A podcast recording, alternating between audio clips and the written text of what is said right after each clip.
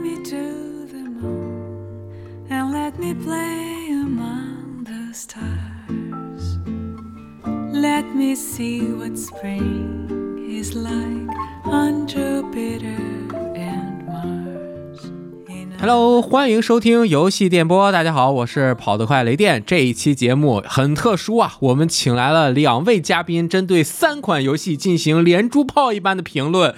首先，第一位就是大家非常熟悉的老朋友，来自 Gamera Games 该买啦游戏发行方的负责人之一鸡翅大佬。大家都知道他是一个活力满满的任天堂爱好者，也是一个动作游戏爱好者。但是最近他身体出了一些问题，会让他讲讲自己的经历。然后呢，咱们就开心的聊聊游戏。前十分钟找他聊了聊《斯普拉顿：色彩喷射团三》的游戏乐趣什么的，和我们分享分享。主要是我不懂，之前也没机会和大家聊聊。这是第一个游戏《喷喷三》。接着呢，从差不多十分钟开始，一直到第三十分钟这二十分钟时间，来主要聊今天的重头戏，就是刚刚在十月二十八日发售的白金工作室潜心多年，在任天堂的帮助下，终于复活了的一个受很多玩家非常喜爱的系列——猎天使魔女系列的最新作《猎天使魔女三》。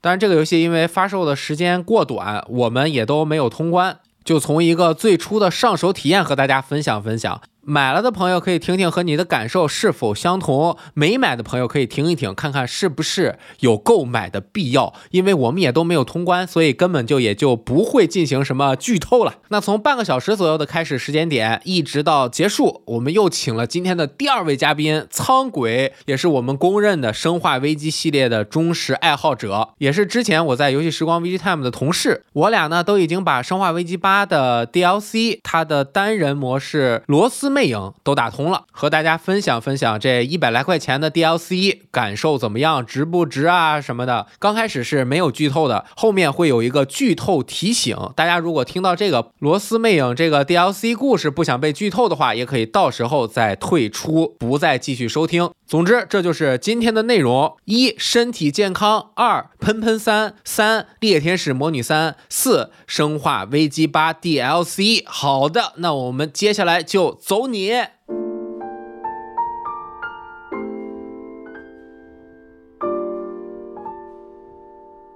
哎，我们请来了鸡翅，和我们一起聊聊最近这个《猎天使魔女三》。Hello，大家好，我是鸡翅。哎呦，今天听起来这个声音没有以往那么活力满满呀。呃，对，现在因为现在生病了，对，现在还哦在养伤期间。带伤录节目，呃这个辛苦了。其实这个聊魔女是次要的，主要是想让机智跟大家汇报一下近期的情况。你你怎么了？呃，就就我平常睡得比较晚，但是我又有的时候就起得又比较早，就整体的睡眠时间每天大概在五到六个小时左右。哎呦，也就比 Simon 多那么一丢丢。在某一天，呃，我其实前一天晚上是大概三点钟睡吧，然后第二天嗯早上五点钟有那个英雄联盟的那个世界赛，然后我就爬起来看，看着看着突然就觉得身体不适，然后那个胸口剧烈疼痛，我就觉得哎呀，是不是好像出问题了？然后我就拍醒我老婆，我跟她说，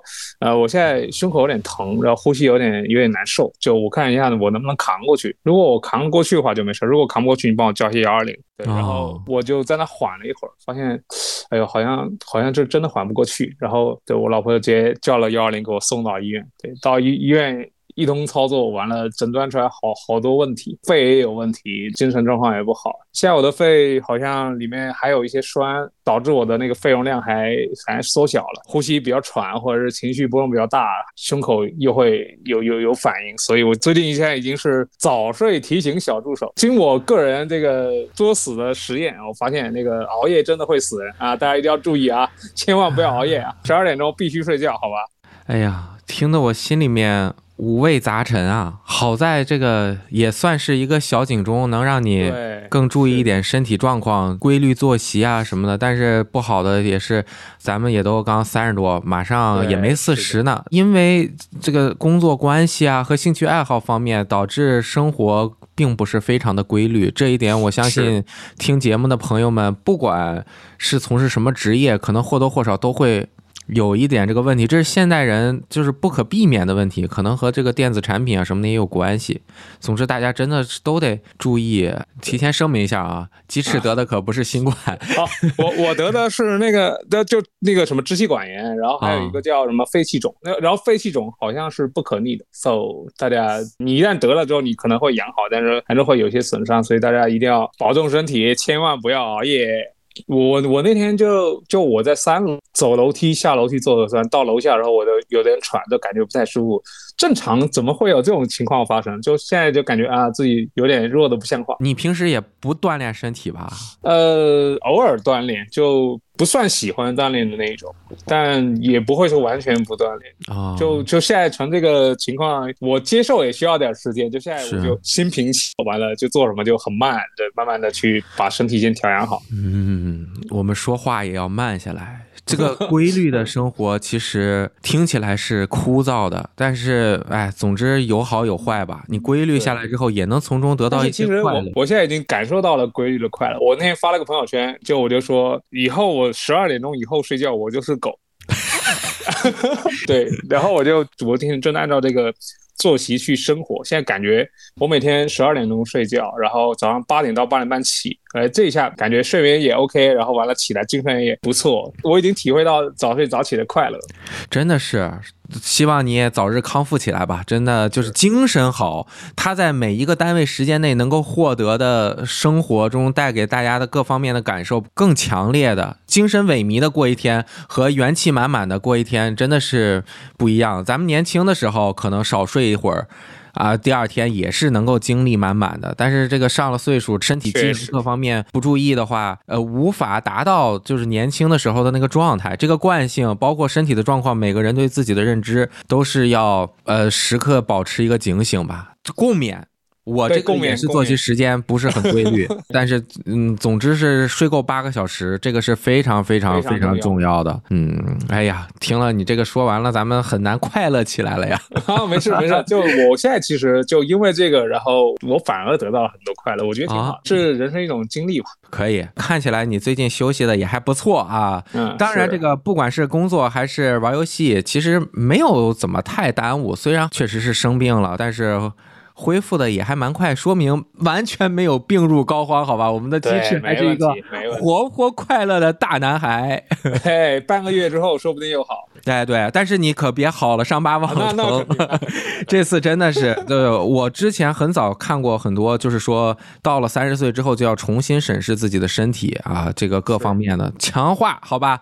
警醒的方面就说这么多啊，开心的事情也是要继续，并且咱们有了好的作息，玩的才会更开心，眼疾手快，动作游戏打的都比以前好了。最近这个游戏真的是大爆发呀！色彩喷射团三你玩了吗？对，玩的玩的多吗？病了之后没怎么玩，之前都有在跟他们一起打工啊，然后出徒弟啊，都挺开心的。哎，我就是这个游戏，因为我完全不懂嘛，你能不能快速的和大家也讲讲这个游戏？什么叫打工？这个游戏适不适合完全没有玩过这个游戏的一个人来玩？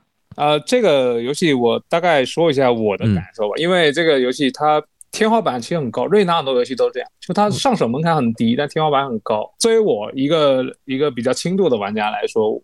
它是一个射击游戏，但是又跟其他射游戏差别很大。只要是射游戏，可能是它不管是什么战地也好，或者是什么命运也好，他们都是以击杀对方为最根本目的的。但是在这个 Spartan 里面，就算你不太擅长去，比如说跟别人对战啊，然后把敌人。打倒你也可以得到乐趣，因为它的有一个模式，就是在呃限定时间内，然后大家的枪其实都是一些滋水枪，或者是一些呃刷笔刷什么的，然后你可以去射出一些墨水，最后时间结束之后，大家会来比这个谁涂的地的范围大哦。对，当然我涂的地你也可以给我涂回去，中间会有一些争斗也 OK，但是如果比如说你避免战斗，完全的安心涂地也是 OK 的。就是你在里面可以找到很多乐趣，并且这个游戏，呃，任天堂在设计的时候，它加入了特别多的那个年轻人和那种潮流的元素。就你你玩的时候，你的整个体体验是非常轻松愉快的，就非常的 fashion 啊，对，挺精挺精，对，而且就是他最后涂完地的时候，最后他会有一个裁判猫，后来判断是哪边赢。有的时候就是你就将将赢对面，比如说百分之零点一的那种感觉就特别好。就是如果你完全不玩射击游戏，那喷喷可以是你。作为你第一个设计游戏，因为它可以支持陀螺仪嘛，然后你的瞄准可以用陀螺仪来控制上下，然后你的右摇杆拨一下左右就行。你如果你不用狙这种武器的话，对射击没有太大的操作的需求，就还比较 OK，比较容易上手。如果你练起来，天花板也是很高的。它也有非常完整的一个单人游戏模式，好像单人游戏模式还挺长。它其实是有一个开放区可以让你探索，然后里面有不同的小关卡。你打关卡的过程是一个非常流畅的，会检验你的各种或者让你学到各种技术来反哺那个对战模式的。因为这个游戏嗯说到底它是一个对战为主的游戏嘛。三代它除了这个单人之外，就英雄模式之外，它还有二代都有的那个打工。打工是一个四人组队去 PVE 的游戏，嗯，它的目的不是说去杀对面或涂地什么的，而是它有一种三文鱼，然后呃我们要去呃干掉一些呃就就像我我我打个不太好的比方，但是这个很形象，就是尸潮，啊哦，三文鱼潮，，对对对，三文鱼潮它会像你就一直会刷出来，然后中间会有一些特殊的三文鱼，特殊三文鱼它有各种各样的技能，比如说有的是一个垃圾桶，那你对这个垃圾桶呢，你就要需要需要往它肩上的两个垃圾桶里面丢进手雷，嗯。你才可以。击杀掉它，干掉这些特殊的大三文鱼之后，就会得到一个三文鱼卵。你要把这个卵就鱼子嘛，存到那个容器里面。这一共三波，打完之后出去就会给你一些奖励，这个奖励可以换一些独特的道具啊什么。除了我刚才说那些特殊三文鱼之外，它还有一些特殊模式，它整个打工的模式也会非常有趣，并且它是每一个星期都会给你随不同的场地和不同的武器。就你进去之后，你拿哪个武器你是不知道的，它哦，随给你哪个。所以这个游戏它单人的模式、PVE 的模式和 PVP 的模式是相互有关联，并且能够很好的让每一个玩家寻找不同的游戏乐趣，而且他们获得的很多这个物品啊、装饰啊也都是通用的，是吧？是的，所以就很有意思。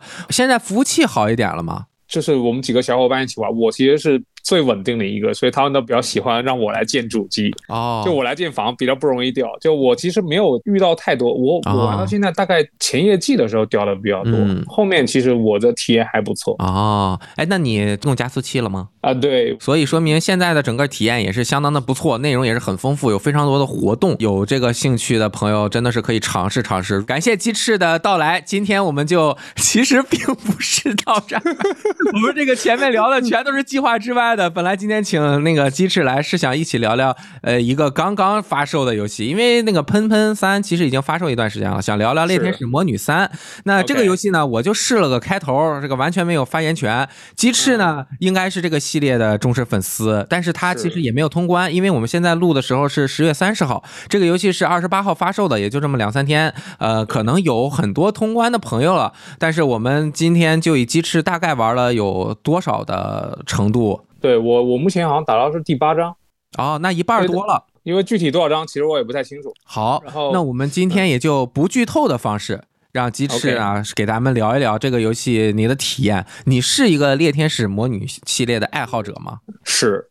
我还是动作游戏的爱好者，哦虽然打的不像他们那么华丽，但是我还是比较喜欢这类游戏。哎，那这个开始先来一个最简单的问题啊，你觉得猎天使魔女这个系列和鬼泣这个系列，再加上一个忍龙吧，忍龙我不知道你嗯玩过没有？我玩了，这三个应该是代表着日式这个动作游戏的比较好的作品吧。猎天使魔女最大的特点有哪几个？我觉得它其实有点近鬼泣系，但是它跟鬼泣又不太一样，因为鬼泣它是普通动作加上那个锁定动作，然后你还需要。切换不同的招式去打那个评价嘛，两者其实都是比较喧哗的，就是感觉比较华丽啊什么的打起来。猎天使魔女对我来说，它的感觉就是，因为我其实不太擅长去切换不同的招式去打嗯评价，我反而更喜欢猎天使魔女的这种设计。只要你找到一个你顺手的武器，然后哪怕是这个武器你只有一两招你是比较爱用的，你用的比较惯，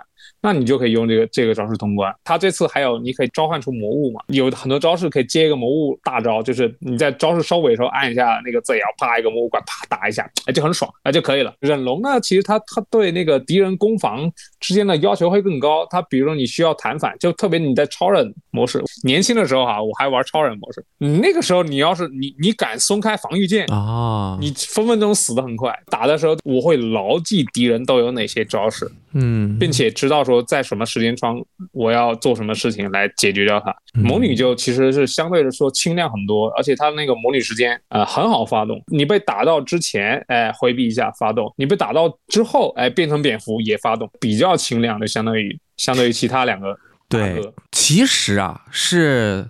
诞生于鬼泣系列的一个在向着自己的方向不停发展的一个游戏，它在节奏啊上面其实是有很大区别的。就我的一个基本的了解，可能也有一些朋友没玩过。以我这个可能简单讲，就是拳啊、脚，还有这个简单的射击。嗯，但是呢，这个拳和脚的连击啊，非常的随意，可以说就是你怎么摁都能打个四五下。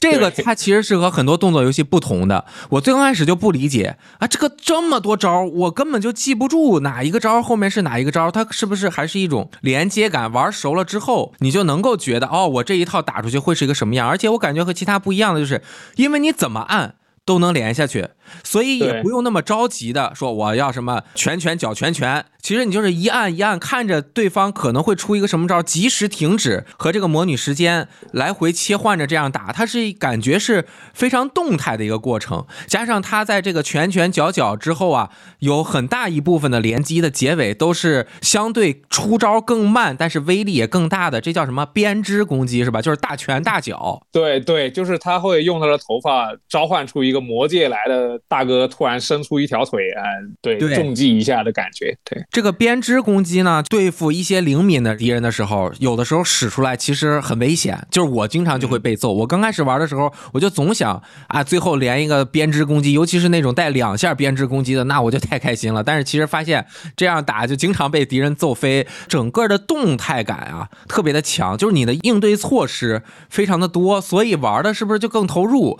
呃，我。不敢贸然评价其他的动作游戏啊，好像是看起来比忍龙啊什么的那种灵活性是不是稍微多了那么一丢丢？当然，忍龙你玩到高手的级别，哇，那么多武器，那么多招式，它也非常的灵活。但是忍龙它有一个核心，就像你说的，不管是防御啊还是什么的，它还是在那个有一点是非常考验人的。而猎天使魔女其实。你用魔女时间是可以，好像最高难度还不能发动时间减慢的魔女时间。你刚才其实已经说到点了，就是你不管你怎么连击，这个游戏最大的考验就是你要在敌人攻击的时候停止你的攻击，然后发动一压回避来触发魔女时间。哎这个你只要掌握了这条，你战斗基本上问题不是很大。哎，那还有两个要延伸的，第一个就是三代隔着二代已经过了好多好多年了，三。就我的浅显的观察，在一和二的基础上又做了一个非常大型的变化。首先，他这个角色啊，他是有可以装备三个这个魔物，你装备不同的武器，它就会变身的形态都不一样。就比如说你摁两下 ZR 键，然后它就可能变成不同的形态。之前你摁两下 ZR 键，它就是都是变成豹子嘛。之前装备呢，你手上的两个武器和脚上的两个武器是可以分别装的，而这次就是也是两套装备，但是每一套装备就是你一装上就是手和脚相同的，就是你不能混搭了，是不是这样？对，是的。对后面游戏的武器应该还是蛮多的，是吧？还蛮多的还有很多个角色，所以我不敢想象它未来会有多少的变化，因为我还完全没有深入的开始玩。那它的这个魔物攻击也是这次一个最大的变化，就是打着打着，在任何时候，我不知道那个气槽是怎么发挥的，但是反正你有那个气槽，你摁住 ZL 键，它就直接召唤出一个。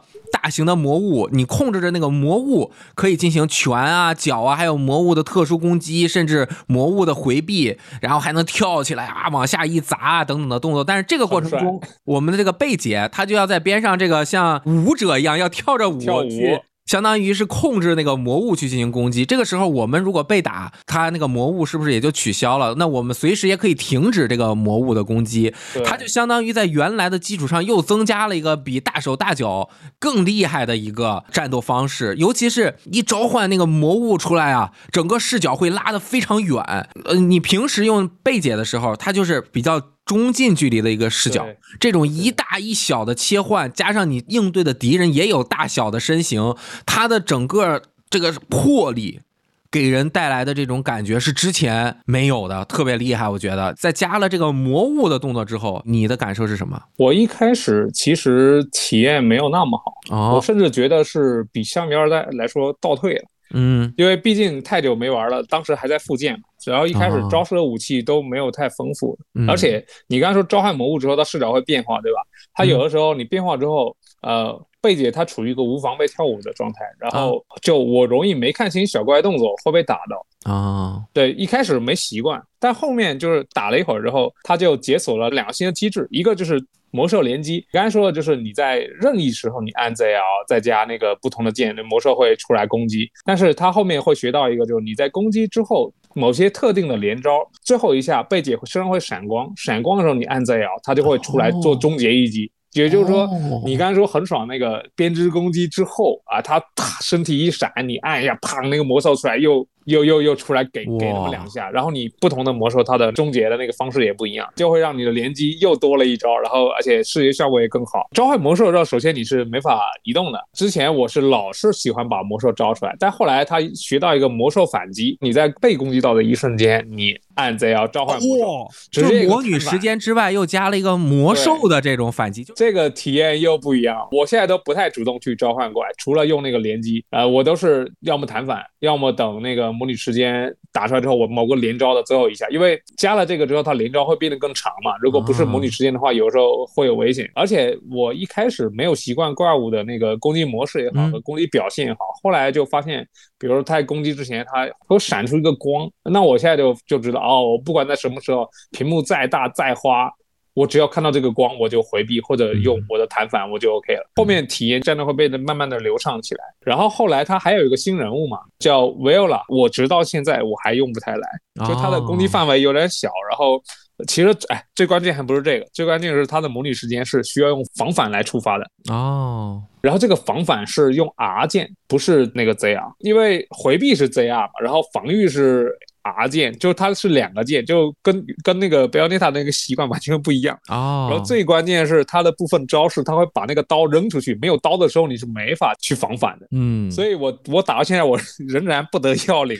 但是这个其实只是阶段性的体验，因为玩的时间久了，可能就能够感受到一个新角色的力量了。就我的感觉啊，嗯他们这个制作团队应该是现在世界上最会做是华丽的动作游戏的团队了。所以就我的看法，虽然我都没有玩儿，但是嗯我还是比较相信他们的。就是在这个更多的新武器和更多的新角色的体验上面，可能要更多的时间去习惯，但是也真有可存在这个可能，就是这怎么用都用不惯手吗？你觉得？呃，这个是跟个人有关嘛？就像那个鬼泣五的时候，我玩，我每次玩那个 V 的关卡，我就感觉我就像坐牢一样，因为我用不来那个角色。嗯，哦，哎，我比较担心就是它会不会魔女和维奥拉不停的切换，比如说一张魔女，一张维欧拉。哎呀，但是这样的话，就是你刚刚又说 ZR 和 R 键又是完全两个分开的，这个肌肉记忆可能就会出现一些错乱现在就处于这个阶段。哦，对，没准习惯了就好了。哎，你觉得《猎天使魔女三》的难度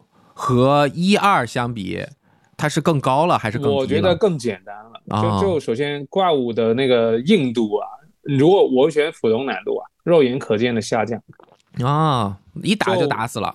对你，你几个连招，我招式还没试完呢那个怪就没了。嗯而且他这回其实加了很多演出性质的流程关卡，嗯，这整个感觉就一点都不累，就是感觉感觉哎呀打了个 boss 啊，给你一个那种比较爽快的那种演出关卡，让你休息一下，完了又是一个探索，它就探索啊战斗，然后探索打大 boss，然后演出关卡，类似这种感觉，它一直在切换。哎呀，那就是说明这个游戏的内容量啊，制作组也发表了一个声明，说别看我们游戏单遍流程没有很长，但是它的内容量是历代最丰富的。花样是真的多，所以现在看角色可以控制的武器，加上魔物的变化，再加上它这个整个场景的变化，这次我比较喜欢像涩谷这样的和真实场景更接近的，它也是都做了出来。还有一点也是大家比较关注的，就是它的一个关卡的搭建方式。感觉说是有点像箱庭一样不像之前的关卡那么单线性，我就从头走到尾，哎，到一个战区点儿，把这点儿打完了，就又往下推进，就是一个站点儿一个站点儿的。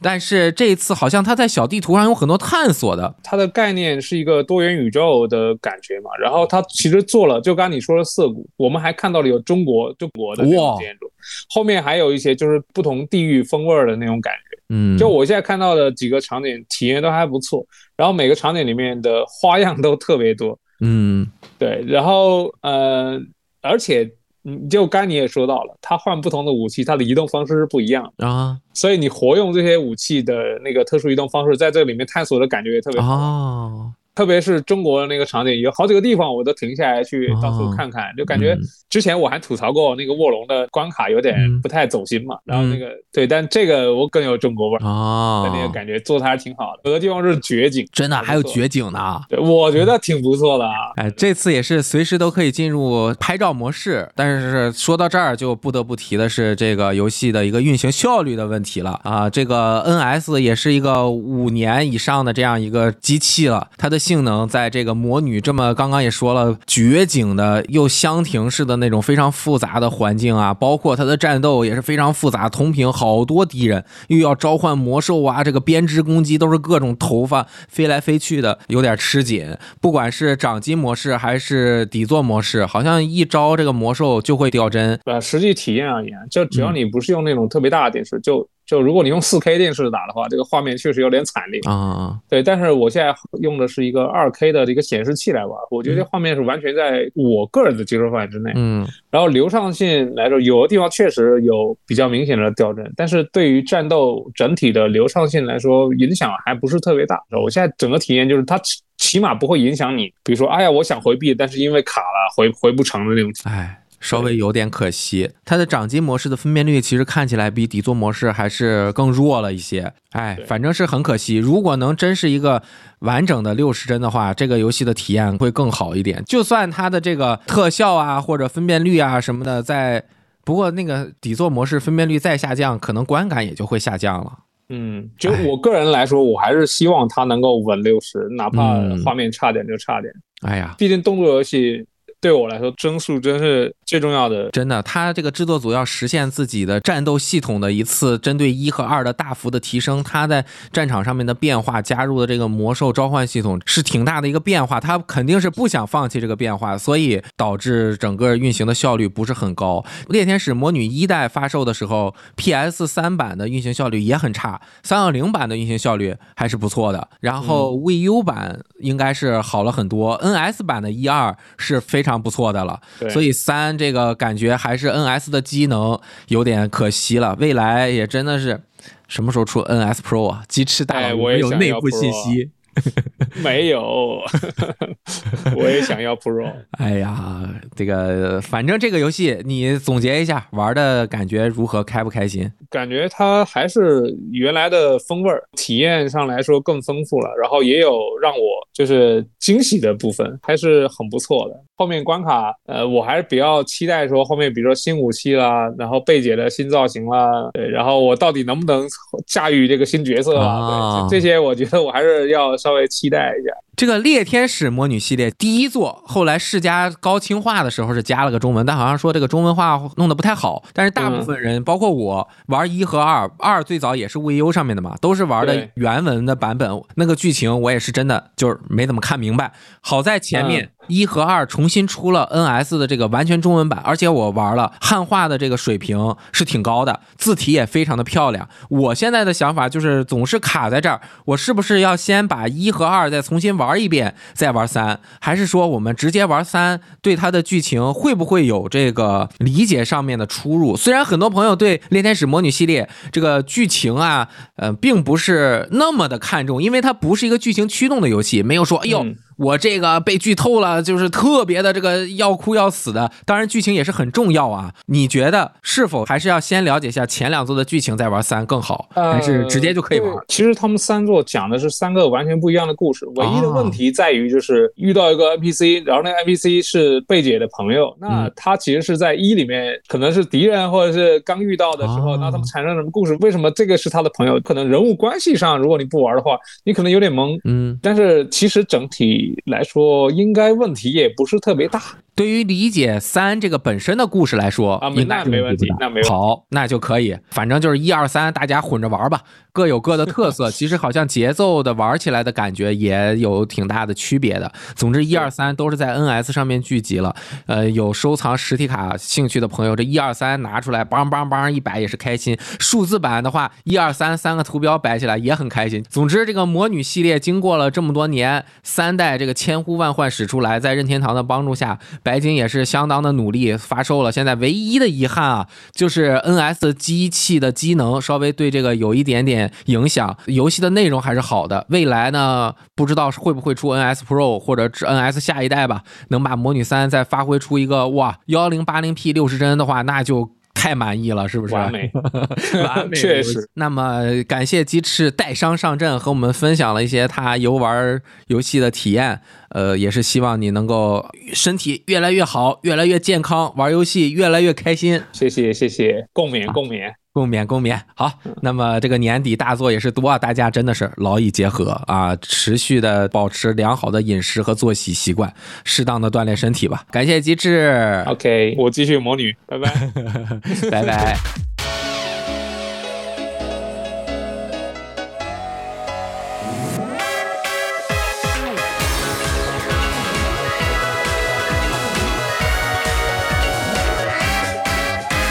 哟吼，苍鬼你好！啊，你好，嘉哥。哎呀，好久不见呀，大概隔了好几期了，也就一个月吧。上一次我们是和 Goki、罗斯特，咱们四个一起聊了一次《生化危机》系列漫谈。那这次就来一个电话回访，请问您对我们系列最新作《生化危机八》DLC 看法如何呢？消费者上帝苍鬼，哎，不不不能这么说，我以为会先说四呢。八 DLC 是吗？对其实大多数属于意料之中吧。你要说惊喜，就是老实讲没有很多，但是还挺满意的。哎呦，那你可就得说说了，这个《生化危机八》的 DLC 啊，是对二零二一年五月七日发售的原作《生化危机村庄》，也就是系列第八作的一个补充 DLC，增加了三部分内容。我先讲一下它基本的信息啊，就是第一个部分就是第三人称模式，很多人不知道，说哎，这个看起来像要更新的样子啊，我不买 DLC 能不能本片玩第三人称啊？对不起，不可以，要花钱才可以。第二个内容就是叫做罗斯的魅影魅影。对，《Shadow of Rose》主角是伊森的女儿，十五年后长大了之后的一个故事。这个可能也是我们一会儿主要要聊的部分。第三个就是佣兵模式的一个 Additional Order，就是额外任务，增加了几个关卡吧，还有三个新角色，大概这样一个内容。但是这要说出的就是，罗斯魅影不能第一人称玩，佣兵模式不能第三人称玩。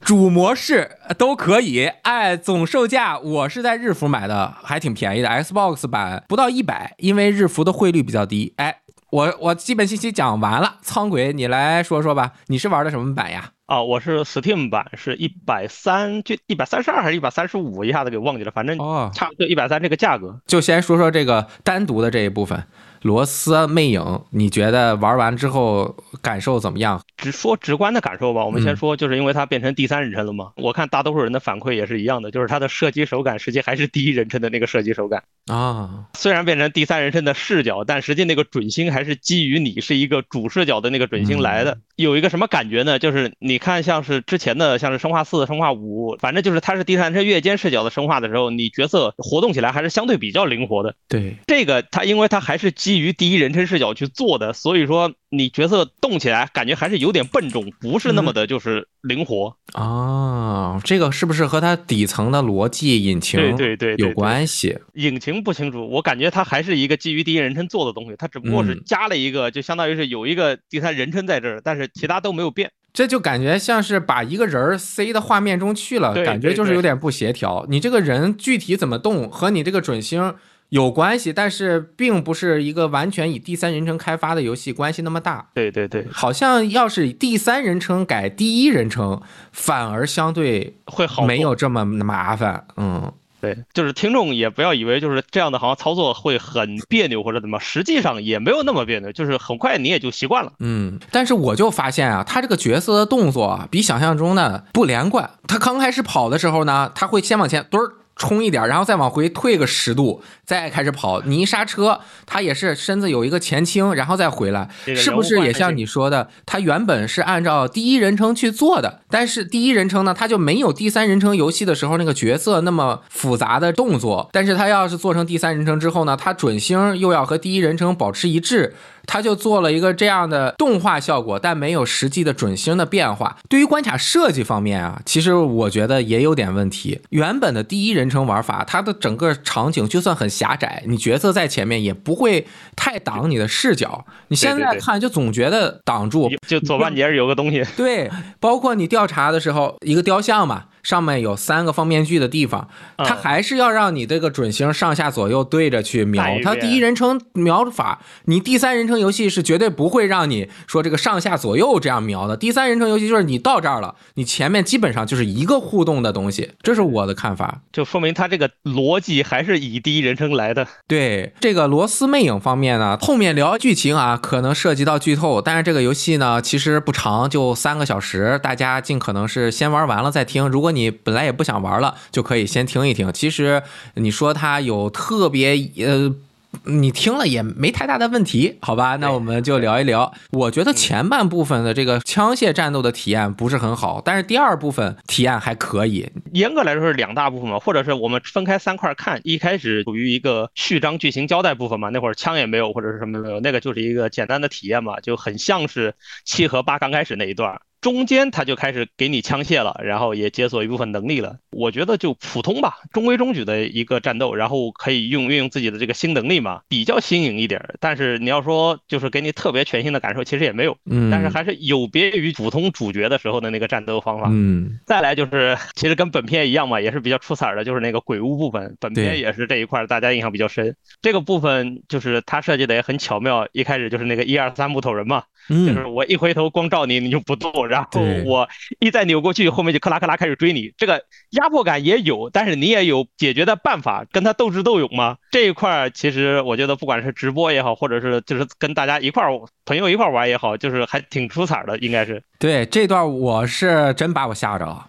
而且玩的很开心，我这个 DLC 全程直播玩的，就一二三木头人那块，我是真没有想到他会做成这么诡异的一个步伐。他那个机器人本身他定住了，在你看到他的时候，他一动起来啊，他那个四肢的这个变化真的是挺有意思。呃，他有三番儿，第一番就是你一开门啊，咣出来一个人，对对对，啊，这个挺吓人。第二番就是我靠。竟然在我一出来之后动起来了，然后我就牺牲了嘛，这 没注意，慌不择路。第三番就是他不只有一个人啊，还有额外的，这个你还要去考量整个隧道的走法，对谜题它和这个结合的非常好，我觉得这个是很出乎我的意料，那我感受不错。对对，这一段确实也是，你说常规的话，他顶多会安排一个追踪者，安排一个老汉，或者是像。本片那个大奶奶对吧？反正以一条相对固定的路线去追你，而且你也没有什么必须破解的办法，你顶多是击退他。像这个就是我一扭头，光只要照着你，你就不动了，然后我再一回头，他立刻再追，压迫感很强。这个是，而且我有意感觉出来了，他对于难度的把控还是不错的。包括后面很长的这种潜行的地方，潜入，他是不想刻意难为玩家，就是说我就给你体验体验，不要求你非要那么严丝合缝的潜入，而且被发现了其实也死不了，就是让你感受一个相对流畅的流程，去体验一个这样的故事。哎，你先说说你对本片七和八连起来伊森的这个整个的故事的一个看法吧。如果咱们硬要说他这个故事有说有多好多好，其实谈不上。生化危机嘛，它相对来说还是一个比较简单的故事。对，但是你拿七八的剧情，就是基于前面，哪怕我们说是一二三四也好，五六五六就不谈啊，我有点成见。哪怕一二三四的这个剧情来说，我觉得七八也还是不错的。可以看出来，剧组他是有意的开始把这个剧情往相对比较人文化方向去引导的。嗯，其实七八都主打一个是父女的亲情吧，还有一个就是家族之间的一个联系。你看，像七的时候，他就主打说欢迎加入我们的家族，就是老汉的那个家族。嗯，伊森嘛，去寻找自己的老婆，还有中间老汉一家的这一些纠葛的关系。八就是拓展到伊森和自己女儿之间的一个联系的感情。然后不是这个 DLC 把这个剧情补完。嗯，虽然你回忆起来可能就是这个事儿也很简单，就是去打怪然后就救出来嘛。可能说这个剧情大家也不是头一回见，比较老套一点。但是有的时候我觉得恰恰就是一个相对简单的故事最能抓住人。像好多人玩了八以后就说。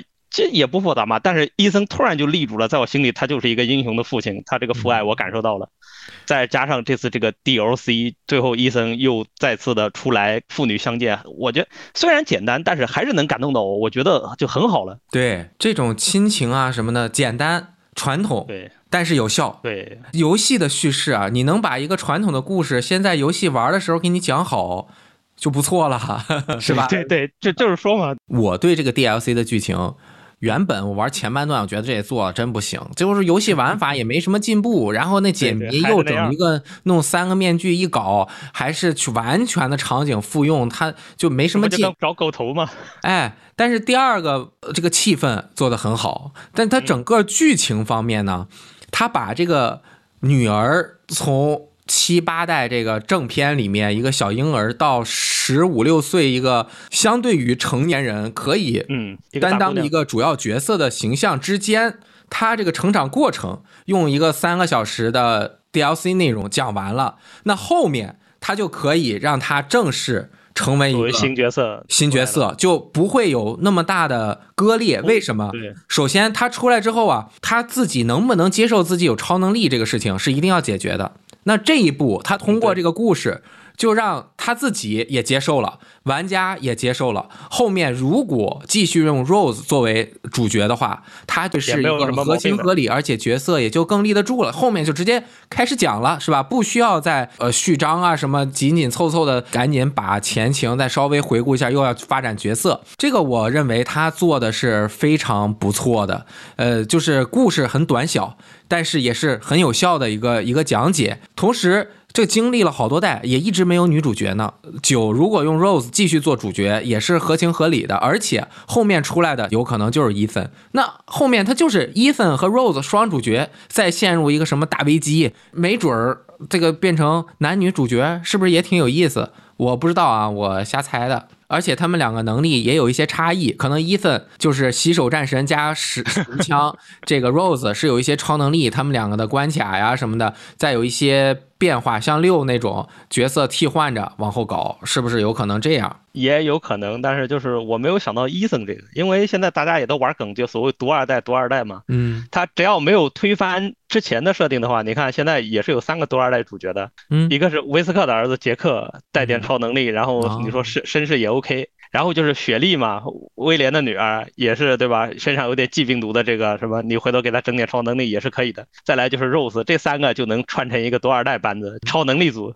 嘿，哎，那就是研发一个外传，一动作游戏，不射击了，也正常啊。就是他们老说的，就原本生化四不就是打算让里昂就是中了病毒之后带超能力，但是最后发现做飞了，给做成鬼泣了嘛。嗯。但就是这个事情，就是我有想过，但后来想了一下，还是合情合理的。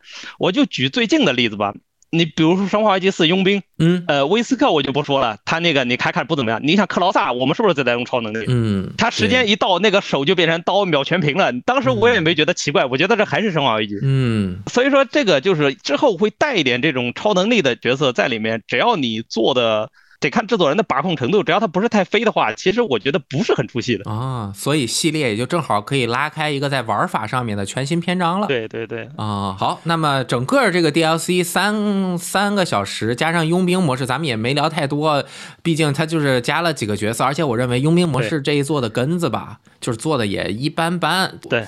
呃，不聊那么多了。第三人称这个玩正片，仓鬼还准备再重新玩一遍正正片吗？对，我已经在玩了。其实我是就是玩了 DLC 之后，我没怎么去管佣兵，就是正片，我想再过一遍。嗯，你感觉怎么样？这个模式值吗？呃，见仁见智吧。你要是本身就是比较喜欢，我觉得再玩一遍，其实体验还是不太一样的。对。它视角变了之后，整个观感变化挺大。虽然它这个角色动作没有那么的丰富，看起来也稍微有点单调。呃，而且整个关卡设计还是以第一人称为目标设计的。啊，我重新开头玩的那么一会儿呢，觉得也还能玩，是吧？毕竟生化八本身底子在那儿呢，挺好。对，那只要喜欢生化危机八，买一个玩一玩，支持支持也还行吧。虽然有一点遗憾，它第三人称做的没有原生第三人称做的那么好，这个也是。在预料之中吧。那真正的这个原生第三人称的《生化危机四重置版》，前一阵儿啊，公布了一个比较详细的预告片和它实际玩法的这个演示，终于也是看到了更多的对照的这个视频。大家如果还没有看到《生化危机四重置版》和原版的那个对照啊，可以去看一看。我个人这个。满意程度又滋儿吧上升啊！哇，这可以。虽然它还是一个跨时代的作品，而且咱们录完之后，卡普空直接说、哦、我们要做 PS 版，对 Xbox 版 还不知道有没有 X One 版，但是有人说网站上看到了一点信息。还还不清楚啊，我觉得也有可能会有吧。这个上一世代兼顾的话，场景的复杂程度还是可能会有一些下降。我们也能够看到，它离一个标准的次世代游戏在细节方面稍微差那么一点点，但是它整个美术的还原、场景的这个完全的从重新做很多气氛的那个呃色调全都变了之后，哇，这个远远超出我对它原本预期的这个想象。你你觉得怎么样？我觉得就是很满意了呀，他那个预告片里面也是什么都有了，特别引人浮想联翩。我在那个预告片里面，一个是它对原版的所有东西，我感觉都在都还原。啊，虽然就是大家可能会觉得它可能不可避免的会缩水，我觉得缩也就缩一点吧，缩一点我是能接受的，因为原来其实我觉得是有点过长了，虽然说都很爽嘛。比较惊喜的是，他就是把那个小刀加入了鬼武者的弹一闪系统嘛。嗯，它一个是小刀能防御电锯了，虽然消耗耐久；第二个就是有一个大妈咸鱼突刺，他就是拿小刀啪一下子就给它弹开了。嗯，弹开之后有没有后续的动作我不知道，但是我怀疑是有的，因为这也不是卡普空把那个一闪系统加到生化危机，也不是第一次了，之前就有过。哪一座？NDS 上那个死寂就是有一个嗯第一人称模式，就是有时候你会一开门会有乌鸦或者丧尸朝你扑过来，它就会变成第一人称的了嘛。啊，这个时候就是说你被打到的瞬间，你拿笔砰一下屏幕，就是一个一闪就把丧尸戳出去了，嗯是这样子的。第二个就是考虑到《生化危机四》，它原版就有各种各样花里胡哨的体术嘛，嗯还有各种各样的那种佣兵角色。你其实可以从这个罗斯魅影中也能看出来，罗斯他会身法闪现，他会砰把那个怪定住。嗯这个说不定你可以在《生化危机四》里面，你就相当于是一个前瞻嘛，肯定也会有这样的一些能力的角色在，或者是有这样的一种演出设计在里面。嗯，这也是我猜测的。因为它演示的很多的，就是第一个村镇里面的实际游玩的画面，这个演示了各种枪械，尤其是和那个电锯男对战的时候，哇，对，对那手枪打在身上不同的位置，包括打在电锯上，啪，火光一闪弹开了，那个效果哇，好好啊！那电锯男的动画把门弄开的时候，是吧？破窗而出，整体这个和过去的咱们这个记忆美化会美化当时玩的那个游戏的情境嘛，就经常说他这个重置就是把我们的记忆并进行加强。你看着就觉得，哎，当年他就是这么进门的，其实你一看当年一下门就开了，现在是增加了很多很多细节，就是把原来脑补的很多东西直接给你踏踏实实、非常还原的做了出来。这个实在是我觉得很好，比这个生化八的 DLC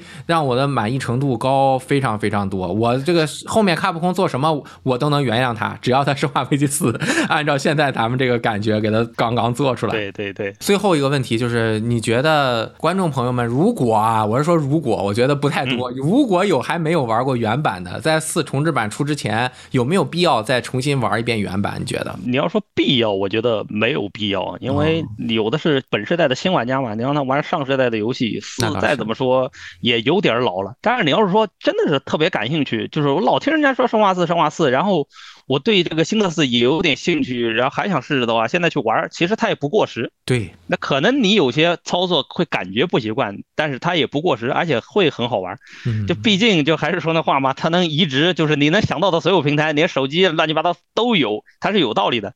你要是说一个游戏它不好，或者是它卖的不好，你说它犯得着去移植这个移植那个的吗？嗯，说明玩过的人啊都是很喜欢。虽然以现在的眼光看，有一些设计会显得稍有过时，但是它整个关卡的这个战斗玩法、节奏啊，还有它的很多设计，真的是跨越时代的。咱们上一期节目也聊的比较多，就不在这儿展开了。我个人是是觉得呢，如果你是全新时代的玩家，对于 PS 三以前的那个游戏画面是实在接受不了，那就算了。但如果你也是一个老玩家的话，只不过因为各种原因没有玩《生化危机四》，那现在我觉得有机会的话，你不讨厌恐怖生存类游戏，花个十几个小时把这这个玩一遍，等到四重置版出了之后，你再玩生化四重置版，你这个感觉肯定是和完全没玩过原版是不一样的。它有一个对比和阶段性的提升，你会得到更大的乐趣。你会说：“哎呦，这块原来是这样，你现在给我做成这样了，我好爽啊，好开心。”它是会有一个这样的游玩的乐趣在。但是如果你是说我就是想《生化危机四重置版》来一个从来没玩过的体验一遍这么经典的游戏，用最强的画面效果来体验，你玩完重置版回去再玩玩原版的，对吧？没准儿也是另外一种体验，挺好。那么今天就聊这么多。感谢苍鬼晚上这个加班来和咱们聊一聊，挺喜欢跟嘉哥聊天的。那太好了，以后多来好吧？感谢苍鬼，我们下次再见吧，拜拜，拜拜。